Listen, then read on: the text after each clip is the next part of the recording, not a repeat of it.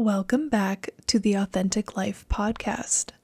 This is episode 8, and in this episode, we are going to be talking about the financial planning that I did in order to know when it was time to leave my 9 to 5 job and to go all in with my business. In this episode, I'm going to cover how I set my priorities, how I set milestones, and how I went about hitting those financial milestones and all of this was so that I would know when I was ready to leave my job. And this was all based on my personal comfort level and what I wanted to see financially in my life before I would feel ready to leave my 9 to 5 job. And a quick disclaimer this isn't financial advice, and I am not a financial advisor. This is for information purposes only, and I'm sharing what I did personally that enabled me to leave my 9 to 5 job. So, the first step in this whole process was to perform a risk assessment. And I know this sounds technical, but it's just a way of figuring out your own personal risk tolerance when it comes to your finances.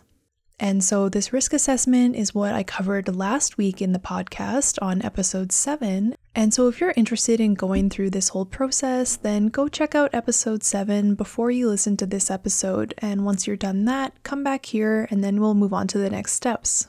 So, in the last step in my personal risk assessment, I determined that I wanted to focus on paying off debt, saving up a six month financial runway, and reducing my cost of living.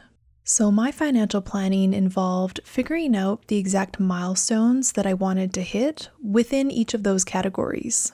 With the goal being that once I hit those milestones, I knew I'd be ready to quit my 9 to 5 job. And for you, after going through your own personal risk assessment and determining your own risk tolerance, you may have different priorities than me. This is all based on your personal situation and your own needs.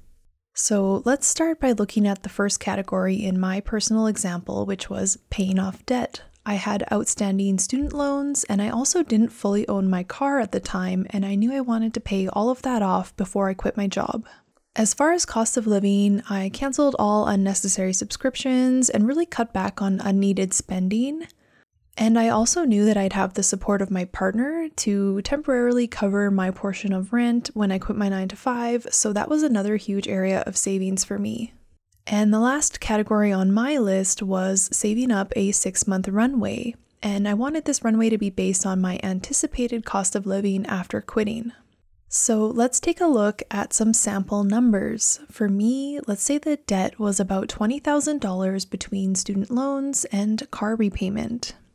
As far as savings, I knew I wanted six months worth of savings, and I anticipated that my monthly expenses would be around $1,500 a month, which I know is very low, but that was just my personal situation. So if we take six months times $1,500, we get $9,000. But for a nice round number in this kind of example that we're working through here, let's just call it 10,000 and let's call the whole package total $30,000 that I needed to pay off and save up before I'd feel ready to leave my 9 to 5 job. So that was my two milestones. And once you've got those, now you can move on to looking at how much money you can allocate every month towards hitting those goals. So if I had an extra $500 a month, then it would take me 60 months to reach this goal, which is five years. If I had an extra $1,000 per month, then it would take me 30 months to reach this goal, or two and a half years. And you can see how this can go on depending on how much money you have every month. And you can also see that for some of us, the decision to up and quit our jobs tomorrow isn't really available to us. So, even though you may really want to quit your job and you may think about quitting your job, if you want to go in on your own business and not be reliant on an employer, then the decision to quit your job tomorrow may not be available to you at this time, depending on where you are financially right now.